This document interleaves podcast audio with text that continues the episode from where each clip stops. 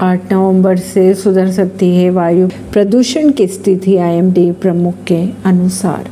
कई उत्तर भारतीय शहरों का वायु गुणवत्ता सूचकांक गंभीर श्रेणी में रहने के बाद आईएमडी ने कहा कि आठ नवंबर से स्थिति सामान्य हो सकती है। उन्होंने आगे ये भी कहा, जब पश्चिमी विक्षोभ आता है तो कभी कभी वहाँ मौजूद वायुमंडलीय स्थिति को प्रभावित कर देता है। खबरों के अगर माने तो इससे प्रदूषक तत्वों को कम करने में मदद मिल सकती है। परवीन सिंह, नई दिल्ली से।